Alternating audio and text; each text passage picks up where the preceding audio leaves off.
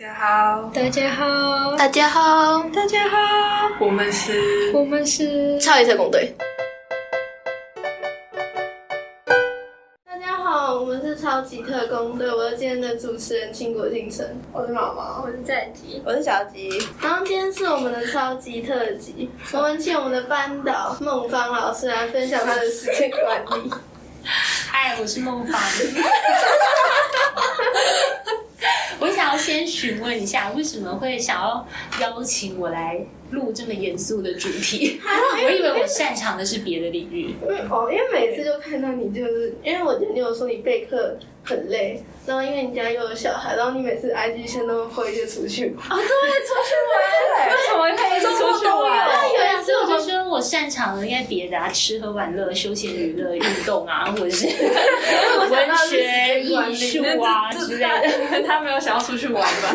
他只是羡慕而已。那而且像是有一次我们在那边返校打扫，然后那天出去玩。返校打扫，那是寒假的时候吧？对啊，然后你就出去玩。寒假当然当然要出去玩喽。反老师没有排返校打扫啊。我有。你们其他天也是在玩啊，所以这的确就是一个时间分配的问题。因为其实，嗯，学生学生可能主要是读书，但是大人的世界除了工作，你还要兼顾家庭，你有非常多的事情必须要在二十四小时内把它做完，而且还有很多突发的状况。所以我可以先回答那个你们今天原本要问我的那题：有小孩之后有没有什么样的改变？是不是最大的改变就是你？你完全放弃控制自己的人生，因 为小孩子他是不会按照大人的时辰去展现他的反应的。比如说，他可能半夜十二点、一点、两点，他都会醒来哭一次。我我儿子就是这样，然后他就会让你的睡眠是一直中断的。然后呃，比如说我下班回家之后，我就要先煮饭啊，然后帮他洗澡。然后处理他，呃，然后再来就是要打扫家里，消毒所有他今天玩过的玩具，然后消毒他的奶瓶，然后这些所有事情弄完之后哄他睡觉，大概差不多已经是晚上十点，然后我才可以自己洗澡，再进行备课、改作业，然后我可能要入睡的时候，他又醒来在哭，所以 基本上就是你会你会放弃，就是。让事情可以按部就班完成。在我没有小孩之前，我的确是一个非常高效能的人，我可以让可能时间在我自己的掌控当中。但是有小孩之后，这些都没有办法非常顺利的进行。所以这其实就回到一个问题，就是其实你你每一个每一个阶段你要面对的占据你时间的事情是不一样的。那对你来讲，可能就是读书啊、社团啊，或者是哎，大家对于有效的时间管理的想象到底是什么？是要像罗志祥那样吗？时间管理大师在同一个时间可以做很多事情吗？还是你们认为应该怎么样是一种有效的时间管理？所有事情都做完之后，还可以挤出时间来玩乐。我是觉得，就是就是我可以照着我安排的事情、安排的东西做，是一件很难的事情。嗯，就是到那个当下，有时候是要么自己排的时间太紧，然后要么是可能排太松，然后可能做别的事情，然后又又来不及回来，或者是那个当下就是突然就是没有动力去做原本要做的事情。嗯有的时候是计划赶不上变化，就会让我很焦躁，或者是拖延症。的拖延症，拖延症，就是我每次都排完计划，然后都没有操作。对，拖延症应该是大家都会有的吧？我也是有强烈的拖延症，可是拖延症的原因就是因为你觉得时间还很多，所以我其实会建议的是，永远不要。排一个非常大区块的时间，比如说我今天要排四个小时来读数学，或者排四个小时来读英文，那其实都是非常没有效率的一种规划。我自己在读书时代的时候，当然假日的话，我可能会我可能会切成三段，因为我们常常会高估自己的专注能力，或者是执行计划的能力，但实际上人的专注力是很短的。所以，比如说以假日来讲，我可能就是早上三小时。下午三小时，晚上三小时，这样一天加起来其实有九小时的时间，其实已经是蛮多了。可是那三个小时呢，我自己在里面我都会规划成不同的区块。比如说，我就会像学校一样，五十分钟我就要休息十分钟。那个休息十十分钟，我觉得比较小看，因为它其实会让你就是放松。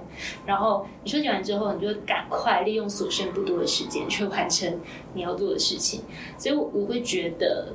不要去规划一个太太大区块的时间，那那你反而没有办法非常有效的去运用它。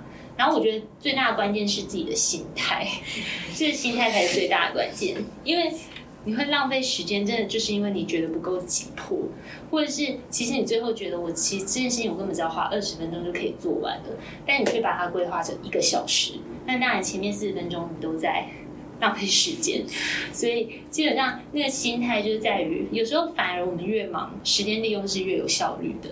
我觉得反正是这样，所以像我现在这样一个状况，大家应该也还是觉得我的教学非常的扎实吧？谁敢说没有？就是你你该做完的事情，你还是得要利用零碎的时间去高效率的完成。所以有时候就是我觉得。真的是关掉手机，拿回你人生的主导权。我觉得高效率的一个利用时间，其实是在没有分心的状态之下，它就是最高效率的。其实大家都理解。那很多时候时间的没有完善的利用，都是因为分心的关系，所以就是减少干扰的因子。但我其实觉得，对我来讲，我个人来讲，干扰我最大的就是手机。大家大家是吗？因为其实有有时候回个一两个讯息，你就会想要再划一点别的东西。然后就是打开手机，然后。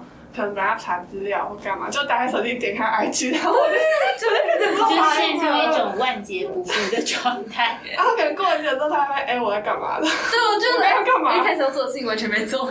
没错，而且有时候是我有像我的睡眠常中断嘛，那我其实被被我儿子吵醒之后，我跟妈妈换完尿布，喂完他喝奶，我他就给我睡下去，但我是没有办法，就是老人家没有办法那么快入睡，你就会想要划着手机。但是滑手机真的很可怕，一下可能半个小时就过了，四十分钟就过。但你换算成如果以学校的那个时间分配来讲，四十分钟等于相当于一节课的时间，其实是非常可怕的。所以我觉得，我觉得是降低那个你在做事情的时候那种干扰度，就是专注是一个最有效管理时间的最大的原则。所以大家真的想要开始进行什么事情的时候。把那个干扰因子把它拿掉。可是我觉得现在这个时代又越来越没有办法，因为像我自己就是很多基本上我要做的所有事情，我都很需要用到手机。就是例如说，好假设英文好了，我会一直需要查东西，我一直。就是可能我为什么会卡住，我就想要查，然后不然就是我在做报告，我也要一直就是可能查，然后像我现在又很喜欢跟 Chat GPT 聊天，那我要一直用手机，可是那个就是一拿起来，那还是会有一直就是那个讯息来就是会干扰，不然就是他就算没有来，我会自己点过去，所以所以我就说是一个心态，而且你刚刚讲的是一个轻重缓急的分配的问题，你刚刚提到了比如说做报告，然后跟 Chat GPT 聊天，然后你提到查单字。所以这些事情，你其实应该都要让他们有一个时间区段的分配。就是比如说，我在这一个小时内，我一定要做完什么样进度报告。你要划手机也无所谓，反正你一个小时内你就是要把它做完。那超过一个小时，你就不能再做了。我以前学生时代就是对自己这样要求的。我我绝对不会说我今天三个小时我都要拿来读数学。我刚刚说，其实你长时间的安排做同一件事情，效果是没有那么好。而且其实你们有很多科目要做，有很多报告要做，那可能还有社团事要处理。那在那个轻重缓急之下呢，就是最急迫的事情，我要给他多少时间，我会很严格的执行。就是如果我在那个时间点内没有办法做完，我也会打断，或者是我下次我就会调整说，因为那时候是一个经验，我在这这个事情上，我大概得花多少时间？那里面。最不急迫的是哪件事？比如说，可能就跟 Trip GPT 聊天这件事，你就可以把它安排在你的休闲的时间。休闲时间，我刚刚讲，我其实会帮自己安排一个短短的休息的时间。那休息时间，我就是会会做一些让我觉得很放松的事情，这样子比较能够持久撑下去。吃点东西，或者是听个音乐等等的。然后，对于每天固定要做的事情，我也会建议。要规划一个固定的时间，比如说你每天固定都要背单词，那我就会规划一个很固定的时间，就是要做这样的事情。它就是一个习惯性，可是我就不会因为它是每天要做的，就增加这件事情的时间。这是就是你就必须要要求自己要有效率的在那个时间区块内完成这个事。所以我刚刚跟你们说，一切都是看你执行的 决心，这个才是一个重点。因为我们会订立很多的计划，那你每天一天下来，你有非常多的作业报告都必须要排进去。可是有时候其实都是因为自己没有非常的那种严格的心态去做完。那刚刚何子轩问说，怎么样可以做完事情又完了？我跟你说，我学生时代最大的动力就是，我只要读完书、写完课，我就可以去玩。所以我不喜欢花太多时间在读书、写功课、做报告上面。那你有这样的一个想法的时候，你就会马力全开，把 把你做这些事情的时间缩短，那你的效率就会变得很高。因为你只要想到说，你做完之后，你可以去玩了，你可以找朋友聊天，它就是一个你赶快完成你的正式的一个动力。对我来说是这样。嗯。那你们呢？如果你把玩乐跟你工作的的的时候，或者是你读书的时候，全部都把它混在一起，没有很清楚的界限的话，你就会觉得你玩乐的时候没有很专心，工作的时候也没有很专心，读书的时候也没有很专心。所以就是就是我刚刚所说的，就是专注，减少干扰，非常清楚自己的目的是什么，你就可以提高一点利用时间的效率。那我想问看，你们回到家之后，通常怎么分配自己的时间？然后先洗澡啊，哎，没有，先吃饭，然后我们家小狗就会过来，然后我就会玩它，然后边玩边吃，然后再去洗澡，然后洗完澡再去洗碗，然后做干嘛？然后躺在床上，然后然后睡一个基本，哎，我不知道我睡多久，就看什么时候回到家，然后睡到七点多吧，然后再起来，然后再读书，然后看今天规划到哪。然后再之后就停下来，然后打个游戏，然后再睡觉。听起来蛮规律的、啊。因为有时候就是有有时候如果报告太多，那游戏时间就会被往后移或者不见，然后那天就会很伤心。所以你就要设定一个你做报告的时间切断的时间点。有时候做报告一直在聊天，讲这样啊，是不是回到我刚刚讲的减少干扰意思？他 他一直主动说，哎、你们，他说我们在我们在报告，他说，哎、你们看一下，我传一个那个 Facebook 影片，你们看一下，就快去看一下啦。而且而且我们在群通的时候，然后他在那边唱歌，然后他就是也很吵，然后唱更大声。然后结束都不让我们挂电话，突破你的盲点。我们的很多的时间都都是因为你在唱歌，还有传一些讯息。对啊，没错，那有很多。很多，所以大家其实检视一下自己时间花在哪里，应该都非常的清楚。就是我觉得其实大家都是可以很好的管理自己的时间，但是我们就是没有去发现那些干扰的因素，或是你没有想要把它降低。唱歌很快乐啊，这样而吵。且边写边唱歌啊。对，可以写自己的东西唱歌，你不用再跟我们唱给群通大家我那时候也边做边唱。这没有办法，我会觉得就是我不是不是我对我没有办法，我就我没有办法同时唱歌跟同时哦，真的啊，对我觉得我没有办法同时输出两个东西，你因为写东西你的手也有自己的想法，然后你的手也有自己的想法我，有时候那他们就会很和谐了。我是写功课边听音乐，听到一半会想要跳起跳来，唱吗？跳起来。哎、但对我来说，我我在读书的时候，我还蛮需要音乐的。真的啊、对因为如果没有音乐的话，我会很容易想睡觉。因为我国中班导说，读书听音乐就是一个很扯淡。然后我都放一些我听不懂的音乐。哦，对啊，也只有些人就喜欢放没有歌词的，比较不会受影响。但我喜欢放我自己喜欢听的音乐。还可以啊，那这样不会开始唱歌吗？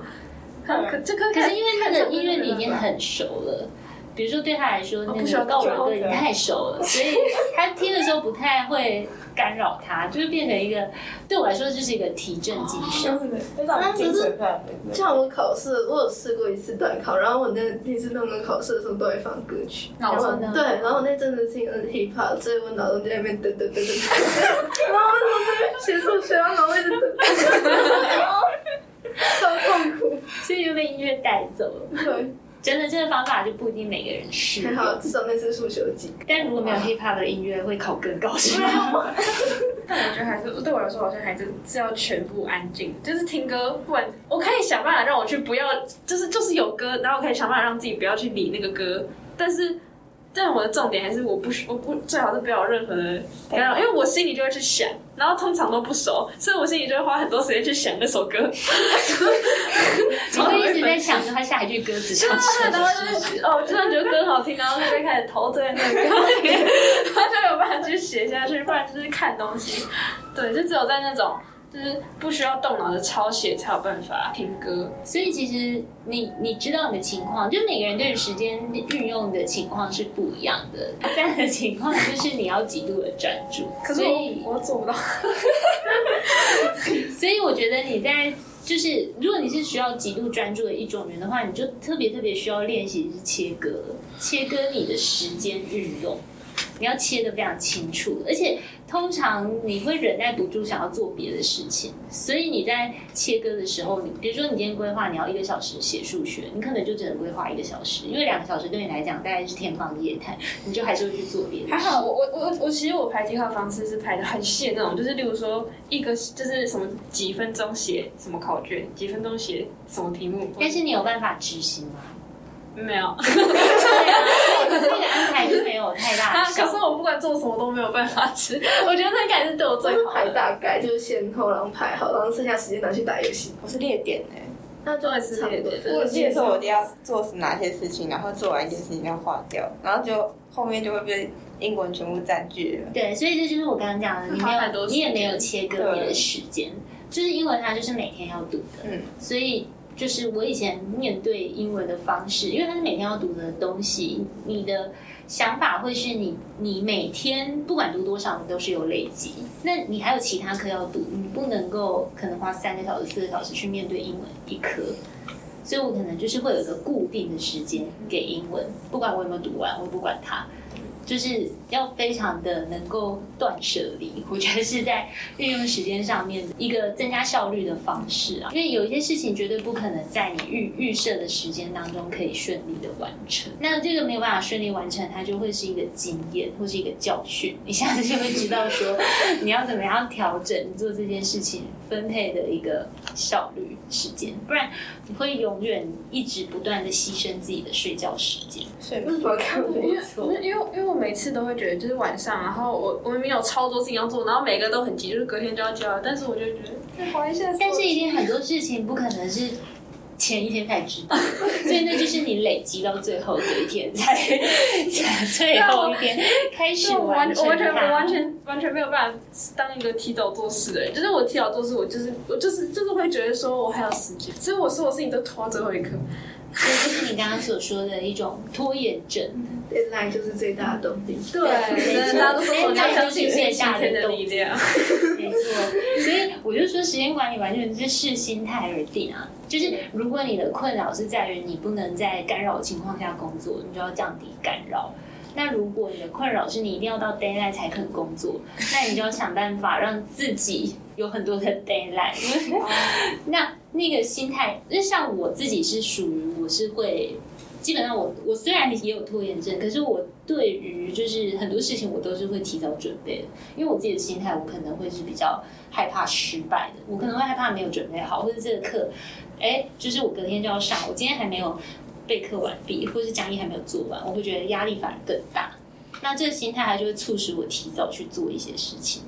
所以就是回到自己面对你要做的事情的一个心态是什么？或比如说这个报告，你觉得你预估你想把它做得非常的好，你得要花很多时间，你也许就会比较有动力早一点开始。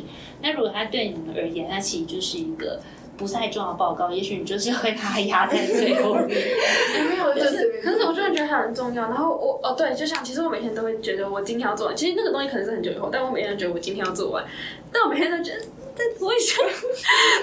哦哦，然后差别就是在于我的补救，就是如果我隔天真的必须得做，我觉得熬夜，对熬夜，不然就是很早爬起来。然后如果那个东西是还可以再拖，我就会隔天，然后隔天晚上继续每天觉得哦，等一下。所以跟你的心态啊，而且你就是牺牲你的睡眠时间。对啊，对我很容易。我都想办法在公车上弄完。你这就是利用零碎的时间也是不错的。但很晕水，我每天都觉我会，我得，我每天都觉得我可以在公车上玩，但我在公车上就觉得这个时间不舒服，我坐了 还是睡觉好了。你会自己找太多的你点。要你要写一题，然后看窗外，然后写一题看窗外。这样就没有那么容易那。可能是我家比较近，我就是我就是那我还不如直接回到家，然后好好认真把它写完就好。我要一个多小时，我也我也是，然后真的好长，花好多时间在通勤，对吧？超痛苦。而且公车真的超晕哎、哇没有，我还好，比就捷运还要晕。哦，哦也是很辛苦。我想问说，五点起床来读书是什么样的感觉？五点起床读书，呃，我以前高中都是五点起床读书。我其实这样算起来，我应该是算是对自己呃蛮自律的人。可是我必须要说，我也很早睡觉啊。我哦，我我可能十一点前我一定会睡觉。好我为了早我为了五点起床可是，我十一点前会睡觉。我十二点多睡，然后六点起床搭公车。十二点然后六点起床，差不多啊，睡六个小时差不多。我如果十一点睡，跟五点起床，跟你也差不多啊。但是我就是会希望可以睡到六个小时。这个就是回归到你，你如果对你自己的要求是我十一点一定要睡觉，那你在十一点前你一定要完成所有的事情。这个其实我觉得我比较适合早上读书，因为我我国三那段时间都是大概对五五六点，因为我其实到我其实七点多出门就可以了，所以也是读一到两个小时。然后因为我就是拖延病嘛，所以我没有办法晚上读书。我晚上我会一直觉得，因为我其实是一个可以熬夜，然后我爸妈不会管的人，所以我不管在那里多久都不会有人鸟我。然后哦，后来会一直有人说啊，你明天不是要上学，但就这样而已。然后所以我晚上会一直一直划手机，然后会一直觉得说，啊，等一下再读，反正我可以熬夜，我可以熬熬一整个夜都可以。所以所以我一直拖。但其实很多时间就花在划手机对，。我我会一直划手机，然后觉得等一下再读，然后所以可是因为我还有另外一个问题是，我觉得我可能有嗜睡的问题，所以我会划一划就睡着。可是我那段时间就是，反正我觉得每天都不容易睡着，大概很早，就是可能十点十一点多就会不容易睡着，然后我隔天就会五点起来，什么，然后然后开始写我前一天该做的事情。但它就是对我来说，它也是一个有效运用我那个那叫什么你就是需要急迫才对会好好运才会有用效率那你就蛮适合早上起来背背单词啊，念念今天要考试的东西。对啊，就是早上我才，而且我就会很专心，我就会觉得我就只剩最后这一刻了。但如果是前一天晚上，我你会不会就是一月二十号才开始读书啊？我觉得我国中是最后一个月才开始在读书，效率提高哎，可不过也可以啊所以我觉得这里很厉害，对，就是我前面就是我我觉得应该说到那个时候才上腺素就是慢慢，应该说那个时候就是很稳定的有在读，但是前面就是一直没有动力，就一直觉得还有事情。其实你很知道自己的问题，你的问题其实不是有效的时间管理，而是你怎么样帮自己每件事情定出一个急迫的 d a y l i h t 你这样就可以完成所有的事在网上情。真的读在 d a y l i n e 才可以真的说服自己这是 d a y l i n e 因为你还没有踢到铁板。如果你在这件事情上，你就发现你的那个拖延症真的让你就是大爆炸，那你就会调整了。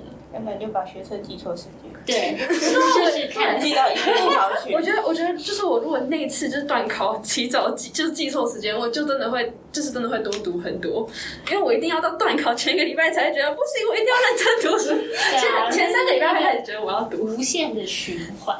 每个人都有自己的一个问题，但我觉得就是习惯的养成。像你说我怎么有办法每天五点爬起来，那对我来说就是习惯。而且其实我其实没有睡很少，因为我比较早早睡觉。然后我觉得一个典范也蛮重要的。我自己高中时候的一个典范是 Kobe Bryant，因为我非常的喜欢，就是我看他打球已经打二十年了，就是从他刚出道到他在 NBA 退休，他就是一个对自己非常自律，然后极度极度的有规律的一个球员。以职业篮球员来讲，就是很不容易。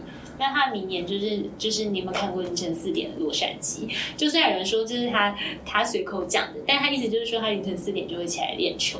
但我觉得其实他也激励蛮多的球迷，只在他身上看到了成功跟毅力的一种展现。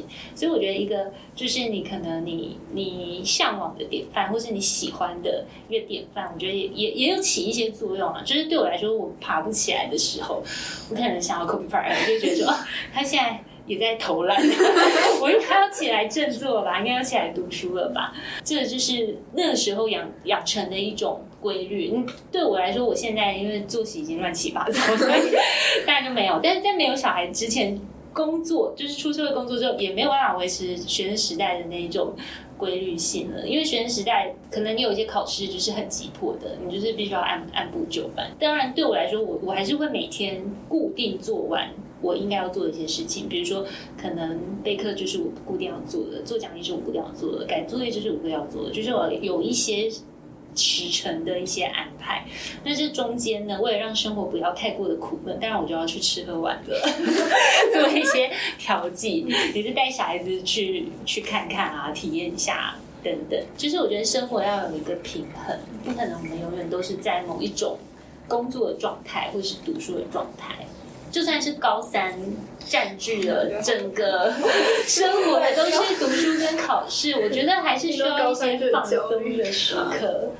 不用焦虑啦，真的，就是不要拖延症到最后就可以。然后我觉得高三真的是更需要去练习一个断舍离，专注的、专注的降低那些对你的干扰，在一个时间区块里面。可是可能对我来说，我觉得听音乐不是一种干扰，对你就是这个，就每个人都不一样。对我来说，我没听音乐，我反而读不下书，一定要有一些音乐的陪伴。就是大家可以找出一个自己就是舒服的，或是觉得自己可以让自己比较不会睡着的一些方法。然后我觉得真的最重要的是，你真的要对自己狠心一点，精神化一点。没错，非常的狠心的规定自己一个半小时内要到什么程度，没有做完也不能再做，就是要有这样的概念。这个半小时我没有完成什么事情，就不能再。在做，那对我现在来讲，我当然就是我回家的时间都不是我自己的，我就是变得我都要利利用很零碎的时间，比如说我上厕所的时间，或者是我洗澡的时候我在想教材啊，或者是就是趁我儿子没有在我旁边的时候，或者是洗碗的时候，我可能一边在查一些资料的，就是要这样做一些时间的利用。当然有还有还有很多的事项是我没有讲的，因为其实比如说学校有还有很多就是属于我们要分担的工作，不是只有教学而已，对。所以其实你要处理很多，那你一天还有一些时间要开会啊，或者是要印东西啊等等的，细项很多。我觉得成人跟学生的差别就在全世界要处理的事情又更琐碎，然后又更多。